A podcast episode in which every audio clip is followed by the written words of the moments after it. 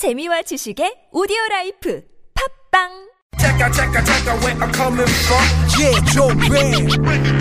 색다른 시선 세상을 바라보는 법. 진짜는 진짜를 알아보는 법. 오늘 뉴스를 들어볼까? 진실을 따라 미래를 그려본다. 오늘의 뉴스가 바로 내일의 역사. 쇼미더 뉴스 네, 강양고 프리랜서 기자와 함께합니다. 어서 오세요. 네, 안녕하십니까. 강량구입니다. 자, 문재인 대통령이 감찰을 지시했어요. 네, 그렇습니다. 문재인 대통령은 이영렬 서울중앙지검 검사장과 안태근 법무부 검찰국장이 이 부하 직원들을 데리고 서로 돈 봉투를 주고받으면서 만찬을 했던 사건에 대해서 네. 법무부와 검찰청에 감찰을 지시했습니다. 저는 이거 보면서 참 이런저런 얘기 할 게 참 많은데 다 그러니까 빼고 네. 분위기 파악이 이렇게 안 됩니까? 그게 가장 그게 가장 많은 시민들의 분노를 샀던 부분이죠. 예. 청와대는 감찰 배경을 이렇게 설명을 했습니다.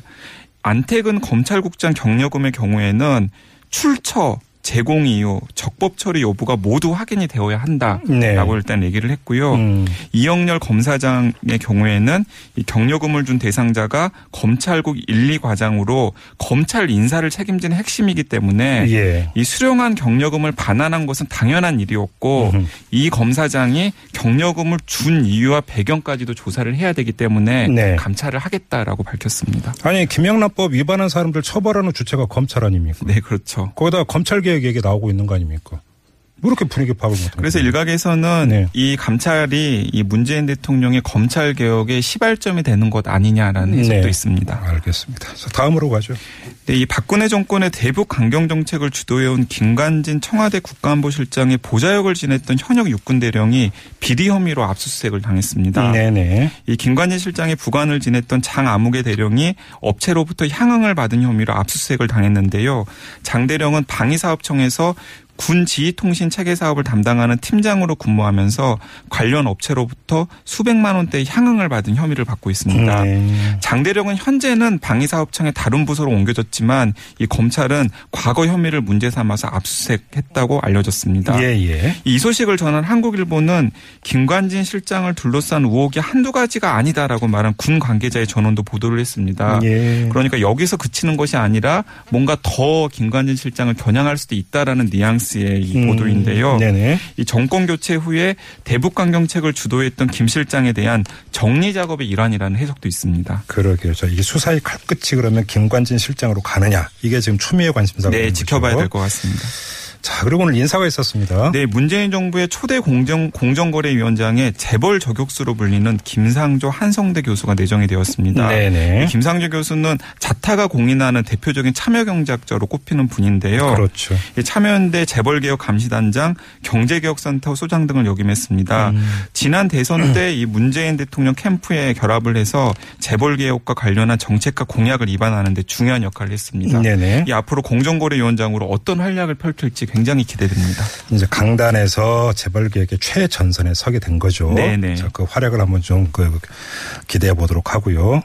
또한 명의 인사가 있었습니다. 네, 많은 분들이 깜짝 놀란 인사였습니다. 음. 국가보훈처장에 피우진 육군 예비역 중령이 임명이 되었습니다. 예, 예. 이 피 보훈처장은 우리나라 여군 1호 헬기 조종사로 1979년에 소위로 인간된 것도 굉장히 유명하지만 예. 지난 2002년에 유방암 진단을 받고 양쪽 가슴을 모두 절제한 상태에서 헬기 조종사로서 임무를 계속하겠다라고 해서 많은 분들에게 감동을 줬습니다. 네네. 여기서 한 걸음 더 나아가서 2005년에 부대장이 바뀌면서 이 수술 이력을 문제 삼아서 2006년에 강제로 전역을 시켰는데 네. 이 복직 소송 끝에 2008년 5월에 복직했다가 2009년 9월에 최종 전역한 음. 이 역전의 주인공입니다. 예, 예. 이 조현옥 조현옥 인사수석은 이 피우진 보훈처장은 남성 군인도 감당하기 어려운 길에서 스스로의 힘으로 유리천장을 뚫고 여성이 처음 가는 길을 개척해 왔다. 음. 또 2006년 유방암 수술 후 부당한 전역 조치에 맞서 싸워 다시 군에 복귀함으로써 네. 여성뿐만 아니라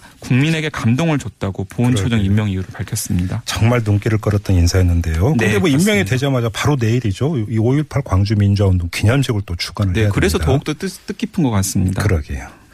자, 또 어떤 소식 있나요? 네, 이 계속 논란이 되었던 이 고위법관의 부당한 사법행정관 남용 사태와 관련해서 양승태 대법원장이 결국 직접 입장을 밝혔습니다. 결국 네. 네.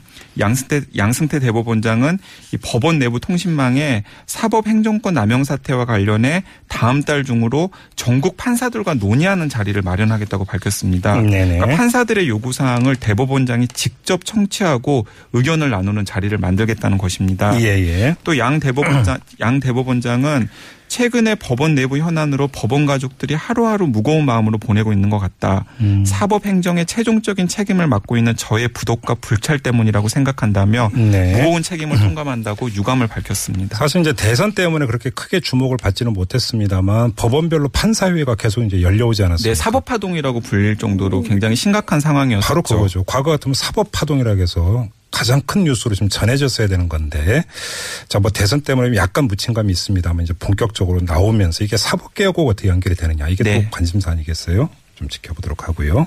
자 다음은요.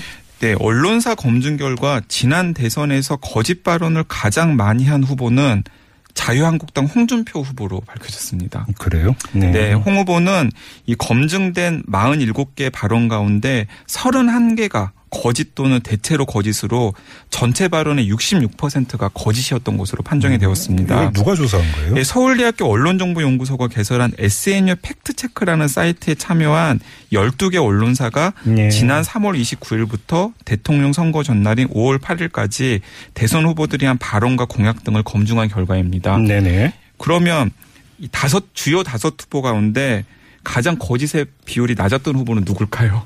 누구였어요? 유승민 후보였습니다. 어, 예. 이 유승민 후보는 거짓 또는 대체로 거짓으로 검증된 발언이 4개로 음. 발언 전체 가운데 28.6%를 차지했습니다. 음, 네. 유 후보가 또 특이한 것은 후보 다섯 후보 가운데 유일하게 음, 검증된 발언 가운데 사실의 비율이 더 높은 후보였습니다. 그랬군요. 네.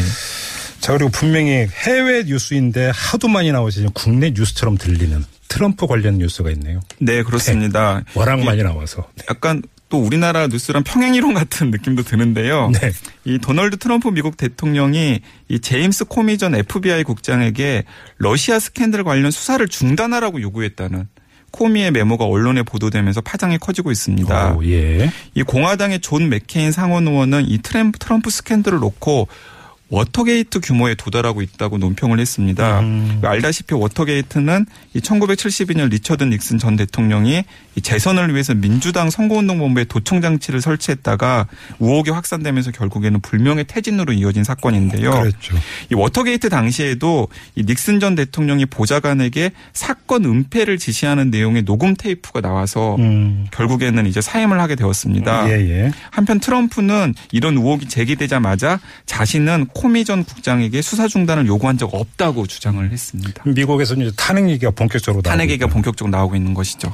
어떻게 흘러갈까요? 좀 지켜보도록 한 소식만 더 전해 주시죠. 네, 이 마침 이 조지 W 부시 대통령 정부의 무능을 비판한 유명한 다큐멘터리 영화죠. 화씨 911을 제작한 마이클 무어 감독이 네네네. 이번에는 화씨 119를 만들겠다고 선언을 했습니다. 어, 119는 또 뭐예요? 예, 11월 9일 미국 대선에서 아. 당선된 트럼프 대통령을 겨냥한 다큐멘터리를 예. 제작했다라는 것입니다. 음. 이모 감독은 이 칸 국제영화제 개막을 하루 앞둔 16일 프랑스에서 지난 몇 달 동안 비밀리에 트럼프 다큐를 제작해왔다고 깜짝 발표를 하면서 예, 예. 지금까지 어떤 공격도 뻔뻔하게 보태온 트럼프였지만 음흠. 이번 영화로 그 모든 것이 끝장날 것이다.